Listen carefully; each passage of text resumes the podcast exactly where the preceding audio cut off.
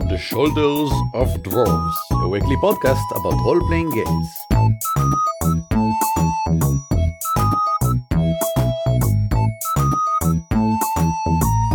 Hello and welcome to episode 26 of On the Shoulder of Dwarves, a weekly podcast about role playing games and the gamers who game them. My name is Eran Aviram. And my name is Uri Lifshitz. Hello. And today we're here to talk about mechanics, or the absence of. Because sometimes during the game, we encounter something that we really want to have in the story, but we don't have the mechanics, the rules for it. We need to do some translation. And maybe the rulebook of whatever system we're using doesn't offer any solution, not even in one of its many subsystems. We need to sit down and either create something new or repurpose something that already exists.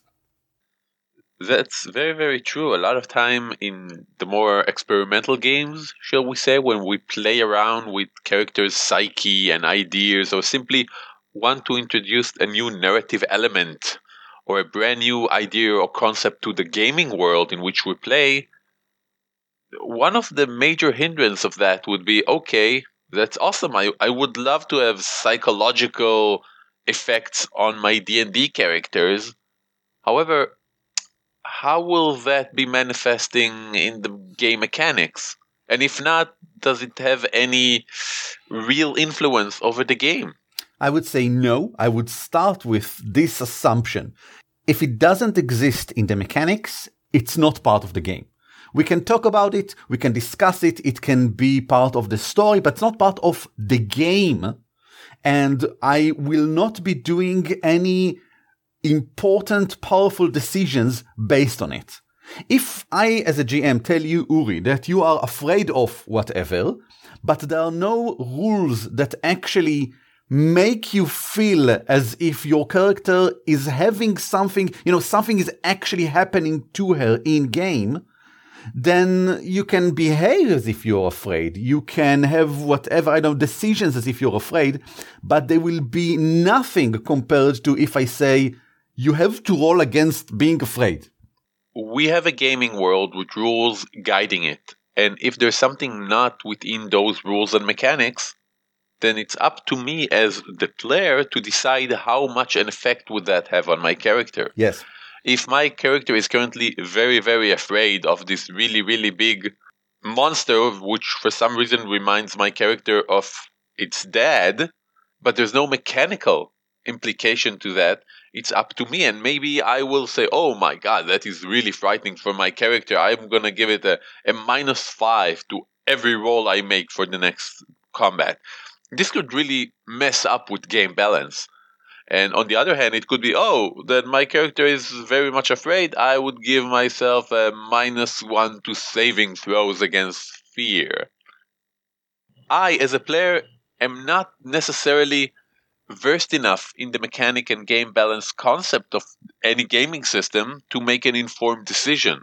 Ah, so you should listen to this episode and then you'll have some information to do your decisioning. Indeed, decisioning is what we're talking about. Here's some of our top three suggestions of what to do. And number one is take the mechanics you have and use it in new and novel ways.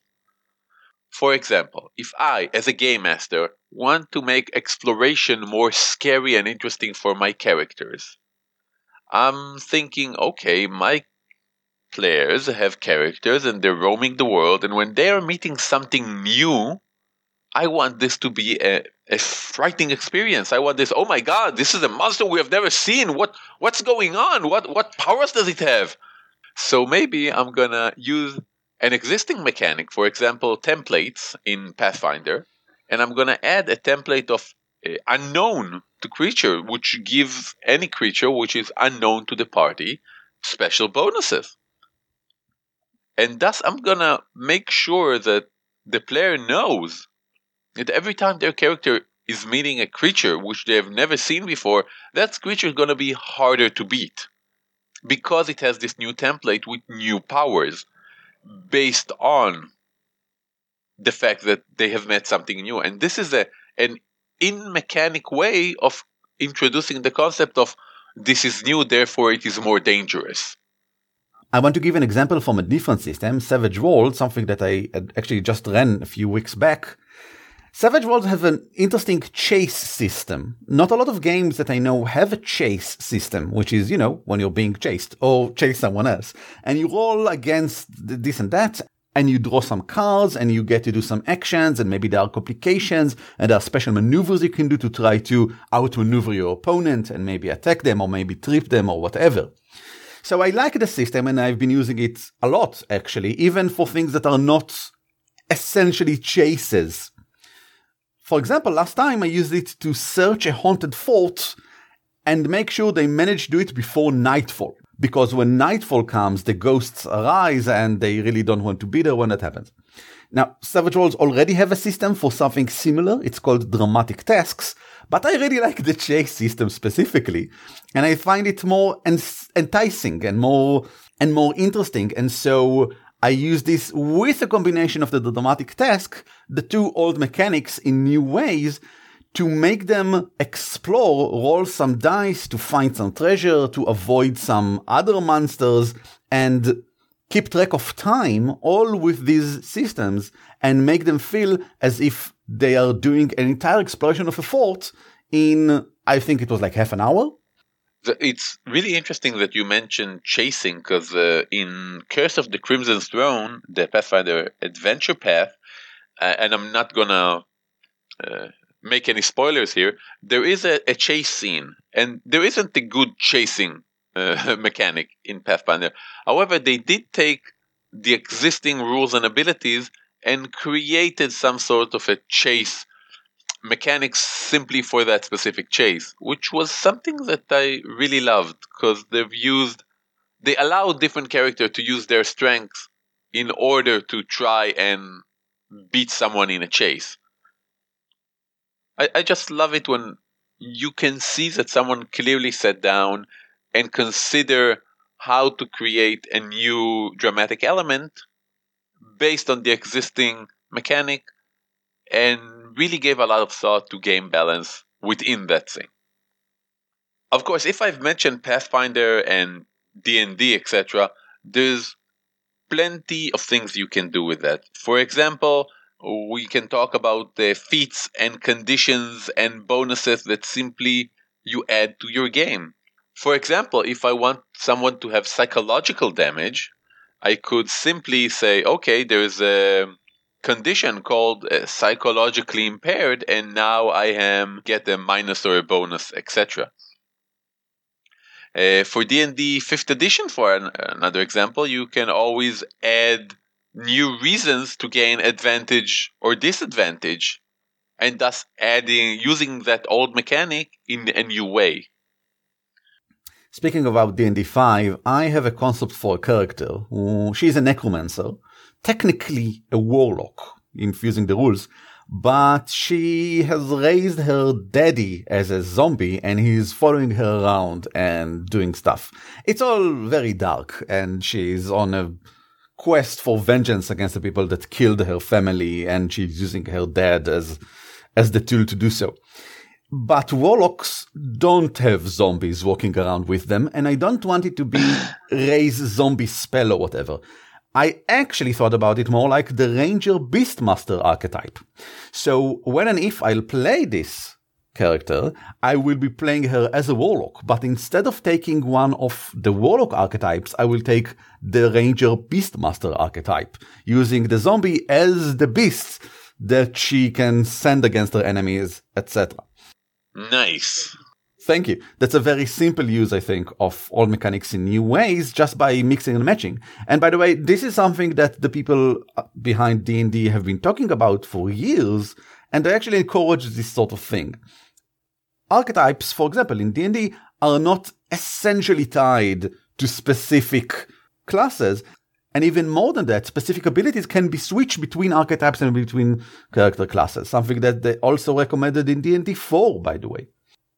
Let us continue to the second point, which is the logical continuation of the previous. If you don't have an existing mechanic that you can tweak with, you might need to create a new subsystem that supports the new narrative concept that you came up with. This is the bread and butter of Powered by the Apocalypse games. Whenever you want to have a new mechanical effect, and as we said, any effect that you want to have impact on the player should be mechanical, you create a custom move. For example, let's say that Uri's character is a new adventurer and Uri wants to play someone I'm a is- new adventure. nice. And Uri wants to play someone that is afraid of new monsters. But more I'm so, a new adventure. but more so than just being anxious when meeting new monsters. He actually has a chance of being afraid of every new type of monster he meets because that's what Uri wants to play. And it's fun for him to play that.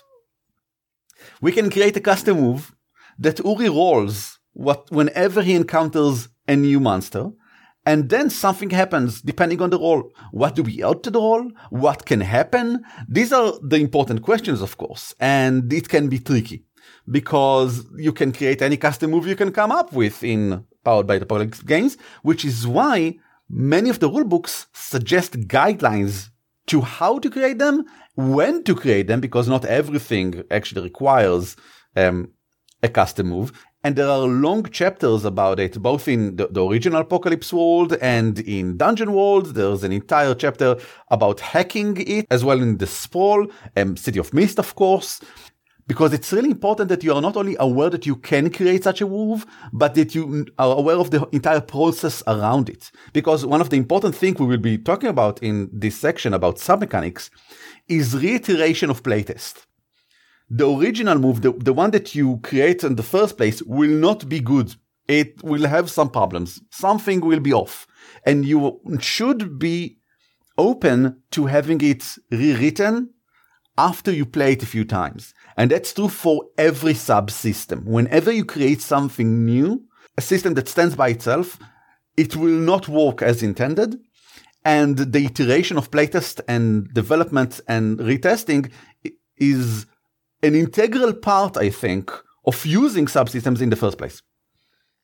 Also, of inventing anything new into an existing oh, yes. world. Now, there's tons of examples for adding new subsystem to support new narrative concept. You can see this in D&D 3rd edition with psionics. You can see this in uh, uh, Pathfinder with warlords, or actually any other uh, class from the Path of War books. And I'm gonna go on limb and say pretty much every monk class in virtually every gaming system you have ever played has a new sub mechanic dedicated just for it. I think that the guys at Pathfinder, specifically the, the guys in Paizo, really like creating new subsystems. Every adventure path that they publish has a new subsystem in it. Like, for example, I really liked in Hell's Rebels, the managing a rebellion subsystem which is a variation on creating and managing a kingdom that they did in Kingmaker. Yeah, but I'm gonna give them extra point for that because they probably use a lot of adventure paths as proving ground for new mechanics, and you can you can really tell if they're working. They're gonna take out a rule book specifying it, like doing another iteration, making it better across the board so it would fit more games and not just that specific needs of those adventure paths. You can, you can really see which of the subsystem made the cut and which did not. Yes, yes, but what I really like here is the customization. Like, for example, in managing the rebellion in Hell Rebels, it's all about that rebellion in that specific city for that specific campaign. And while, of course, this is by definition unusable in any other campaign of Pathfinder, um, they did some work there to make sure that it works very well with that story. And I, I enjoyed that and I really liked it. Now, of course, that was professional by definition again, because the guys that created the game created the subsystem. We as players and GMs will not be able to do, I think, such a good job. Which brings us to the last point here. Yep, and that is that multi systems is not something that should be encouraged. It makes it very tricky to maintain game balance across different classes and across different gaming systems, because that's what you have. And it's always, always, always tricky to the point of walking a tightrope to try to give a new subsystem its own flares and abilities and panache, while in the same time trying to place it on equal footing with the existing mechanics. A lot of time, I, I remember D and D across many of its editions. Whenever psionics would step into the game, there would be like a peak in the forums about okay, so does dispel magic cancel out psionic magic? Uh, detect psionics can detect magical effects. What about psionic versus divine magics and etc. etc. Because you're trying to find where does this new mechanic fits with all the others, and whenever there's you know friction between existing mechanics and new mechanics, there's gonna be issues with game balance. Which is why I generally try to avoid adding new sub mechanics. Instead, I will use the old mechanics in a new way or go to the extreme, which is the next point, and shamelessly steal mechanics from other systems that specialize in the thing that I want and are almost completely irrelevant to the rest of the system. A subsystem all by itself that is taken wholeheartedly and completely for somewhere else. Yep, I'm gonna give my favorite example right now, which is from Unknown Armies, the Madness Meter. It's basically a set of five things which your character have some sort of feeling toward. It could be violence, helplessness, supernatural, etc. And every time your character comes in contact with one of these, you either become jaded, meaning they affect you less, or you become sensitive to it, meaning they affect you more. And this is a very good way of keeping track what are the things which scares your character and what are the things that your character is already sort of used to and it's a mechanic which I really love because I feel like a lot of other gaming system don't have the persistent effect. Okay, my character has gone through 15 fights with dragons. I would like to say that she no longer feels scared around dragons because she encountered so many of those. And I like it because it informs the way that you portray your character. It can also inform other mechanics, but it doesn't have to inform them. If you want to be the only person in the group that uses the madness meters simply to keep track of what your character is like and what she is afraid of and how jaded she is, that's also that should, that can be enough. You can go a step further and say, well, everyone uses madness meters and a dragon's fear aura um, will be either strengthened or weakened compared to your madness meters, and and you can go there, but you don't have to. I really like long-term injuries in any system. I just like knowing that my character has a broken leg. Maybe it's because of too many years playing D&D where there's no such thing as actual injury. There's only HP. And when HP is at one, you are as powerful and as vigorous as you are when HP is at 200. But the minute it's at zero, you're just out of the game, but it doesn't essentially say how. And I always missed the part of, okay, but you can't use your left hand. So I like long-term injuries and I really like how they do them in Fate and in Mistborn, for example. So I might steal it directly from there. Because in Fate, it's a short sentence, like in everything else in Fate, it's an aspect. Something that I will write down on my character sheet and will have mechanical effects on whatever is happening. Like in, it might be my arm is broken. Pathfinder is just minus four for not using your main arm. Okay, that's great because now I know that I can't use my main arm, and so I'm using the minus four from the books, etc. That's simply reusing old rules as we said in the start, which is excellent, and yep. it's a lot simpler than having to do anything else. It does require me to write down, however, my arm is broken because there's no place in the character sheets for that thing in Pathfinder until I create it as long-term injury, which is a box where I can fill in new stuff. In Mistborn, for example, long-term injuries don't give you any minuses. They give bonuses to your opponents. And by the way, to you as well. So if your left arm is broken, it doesn't necessarily mean that you fight any less efficiently than you would otherwise, keeping you in check with the other people in your group. So, you know, you haven't hurt the game balance by being less efficient. But it does mean that when someone else utilizes your broken arm, he gains, for example, an advantage. So if, for example, a stirge, which is this horrible blood-sucking thing, attached to, attaches itself to your left arm, you are much less able to defend against it, and it will gain an advantage in the attack, or something like that. And I like it because it's powerful narratively without actually hurting your chances in doing anything.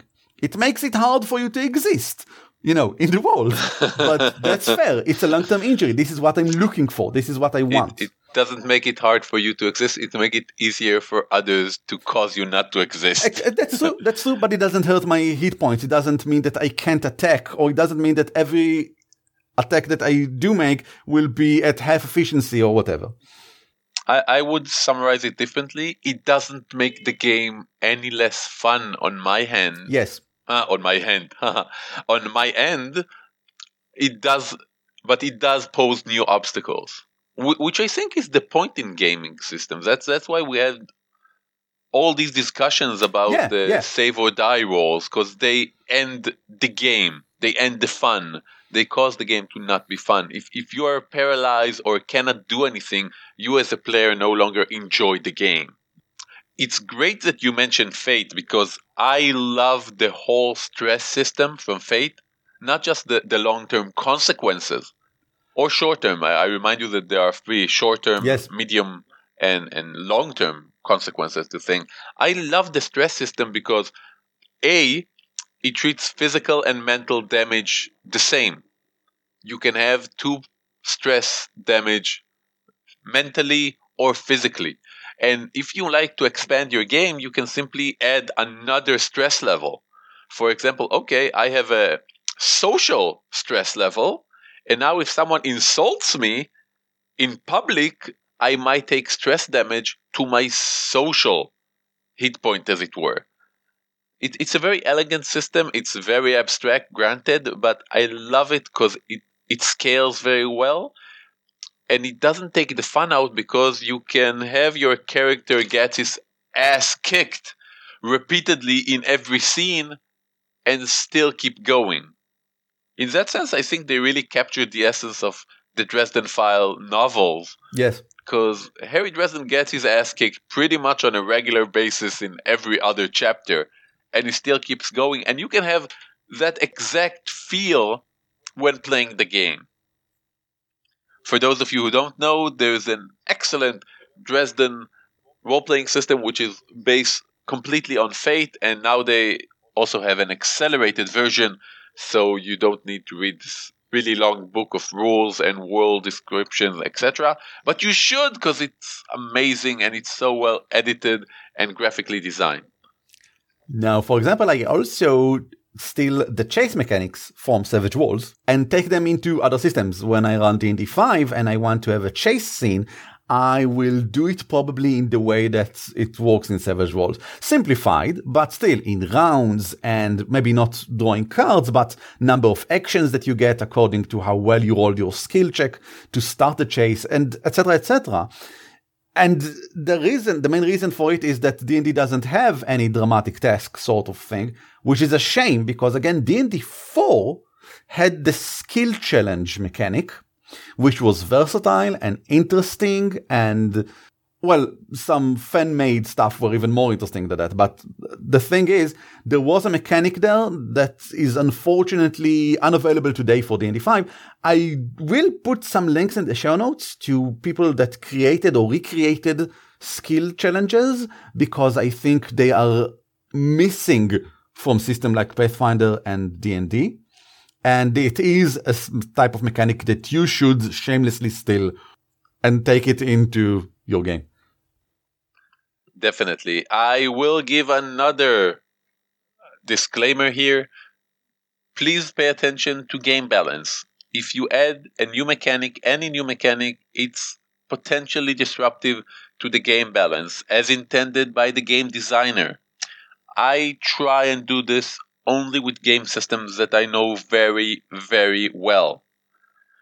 Meaning that I've played both as a player and as a dungeon master, and I have read up on the philosophy and concepts behind the gaming system, and I know how to add something new without disrupting the old. Plus, as we mentioned before, I bear in mind that if I add something and broke something else, I'm going to reiterate and fix it and work with my players to make the game fun, not broken. Excellent. Finally, the fourth way you can probably do this is not do it at all. For example, if you want to show us how your character is very afraid of, of every new type of enemy that she meets, you can do it away from the table. You can do it in an email or you can do it in a post where you post somewhere where we all can see it. When you write a short bit about how you are afraid about it or as a weekly question that you send to everyone or that you answer yourself, etc. The reason is if it's around the table, we expect mechanics. If it's not around the table, it's fine. You don't have to do the mechanics. We can just read your story and see what happens. This is not an ideal solution because generally speaking, if you want to be a character that is afraid of monsters, the best way to do it is to be afraid of monsters when you encounter them. And as we said, every type of effect that we think is interesting narratively should be reflected in mechanics. So uh, that's not the best solution. It is, however, a solution and it's possible. Maybe not for this specific example, but other examples where you would want to have something and it cannot in any way be created mechanically around the table. Yep, mainly earth shattering, game balance distorting, unique thingies, which would probably, if have any rules implication whatsoever would destroy the world in which you play. Yeah, that's that sort of thing. Keep it off the table. sure, if you have any interesting game system which you usually steal from other mechanics, or if you have your own special sub mechanics, we would love to hear about that. Simply drop us an email, send us a message on Facebook, we're on Twitter simply tell us uh, listen we love this specific sub mechanic from this specific game because uh, I love mechanics, and if there's some great sub mechanic which I'm not aware of, I would love if someone would drop me a line so I could read up on that. Awesome. I think it is time to take the load off. Taking the load off. This is the part of the show in which we talk a bit about role playing games, but in our personal lives. Uri. I had a great session this week, and it's amazing what can happen when you play to your party's strength. We, for some unknown reason, were uh, fighting cultists of the god of disease and pestilence. I always went ahead because I'm the big ass strong fighter, heavily armored, blah blah blah. So I take point.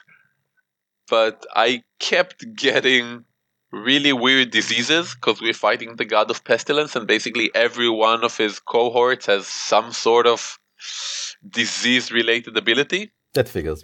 Yeah, and, and suddenly, you know, one of the players said, "Dude, why why not send the paladin first? And I'm and in my head, like, you know, the gears are spinning really, really slowly because I'm better armored, because I do more damage, because I'm, I'm. But then it suddenly hit me: the paladin is immune to diseases. What possible reasons not to send the paladin first? So we, we use the paladin basically as a as a wall of remove disease, mm. standing between us and and the opponents. And it's amazing how much if you you simply accept the fact that it's a party because everyone have their own strengths and weaknesses. And if you play to your strengths you're going to survive better and you're going to accomplish your goal in a better way. And that's one of those things that you know as i walk home it reiterates in my mind how important are the lessons we take from our role playing sessions because if you're part of a team and we're all part of teams, be it at work or we're part of a family, and family is basically just your party. You should try and play to your strengths instead of just banging your head against the wall, trying to fight obstacles that you're not well equipped for. And and take all the diseases to yourself. Indeed. Ah, okay. okay. So that's the, basically, all I'm saying is, people, you have learned so many valuable lessons from your role playing games. Take this one to heart as well. Try and play to your party's strength, in play and off play as well. Okay, that is a very good S, Puri. And I have some news, not about my life, but about um, the, the dwarves, us. From now on, every new episode will be automatically published to YouTube as well, because we've heard that some of you guys like to listen to us while doing something, and for some reason you like it when it's in YouTube. I, actually, I get it, because I too listen to some podcasts through YouTube. I can't tell you why, because my Pocket Cast is just a tab away as well. And yet some podcasts I listen through through YouTube. So you can now do it as well. And we have a new channel in YouTube for it. We'll give a link in the show notes so you can subscribe. We don't currently have any plans to do anything else with this channel, although both Uri and I talked about doing streamings ages ago and it still haven't happened. So, you know, maybe, maybe someday. It's just that our faces were meant for radio and podcasts. uh, secondly, in our group on Facebook, Uri just started a fun little post about elementals, which is what is your favorite type of elemental and why. And I like it because I really enjoy elementals. I always see them as part of a coherent magical system. Because when you have, for example, the four elements, okay, classical four elements, you can start doing combinations and fun stuff like they did in the days of AD&D and D&D 3, etc. When they say, okay, yeah, between, mud elementals. Exactly. Between water and earth, there's another type of elemental and it's mud. And between water and positive energy, there's another type of elemental, etc., etc. And I like it. It's fun combinations and I enjoy it. I, my favorite type of elemental is Mephit, by the way. I really like Mephits because they are small and you know, annoying. They work well together. And they work well together, yes. Which is what you just said a moment ago about cooperation, doing your thing, and yeah, mm-hmm. nice. I I I love elementals. I love pretty much all elementals. I love the fact that you can put two elementals in a room and you know what's going to happen. Okay. which gives you a lot of artistic freedom. Uh, the party walks in on two elemental, and air elemental and an earth elemental, and they're just yelling at each other. Um, and the party have to deal with this in some way. Uh, I used to I used to use a lot of elementals in my games, but you know, everything changed when the fire elementals attacked.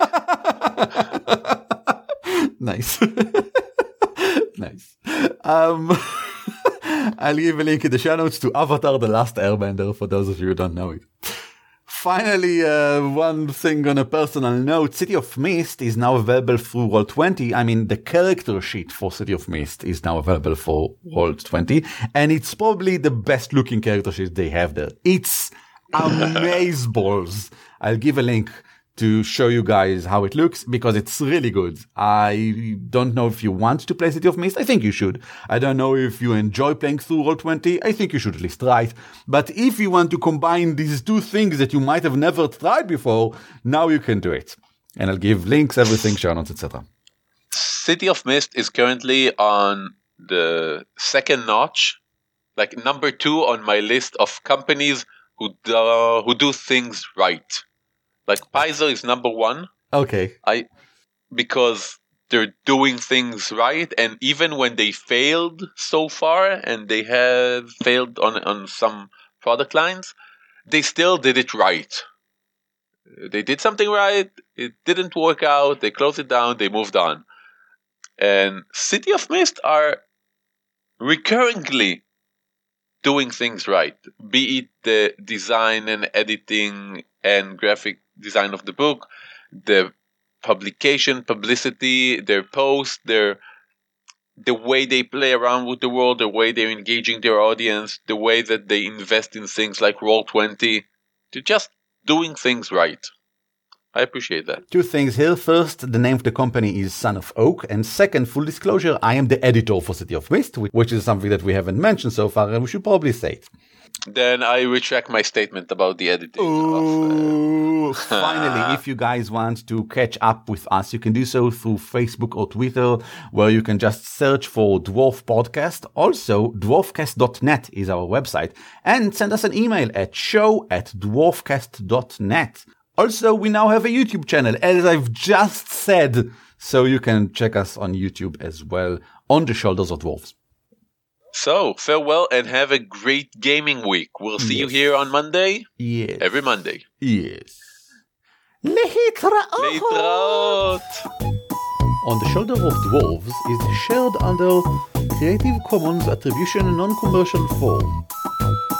The intro and outro are taken from Silly Fun by Kevin MacLeod, Licensed under Creative Commons by Attribution 3.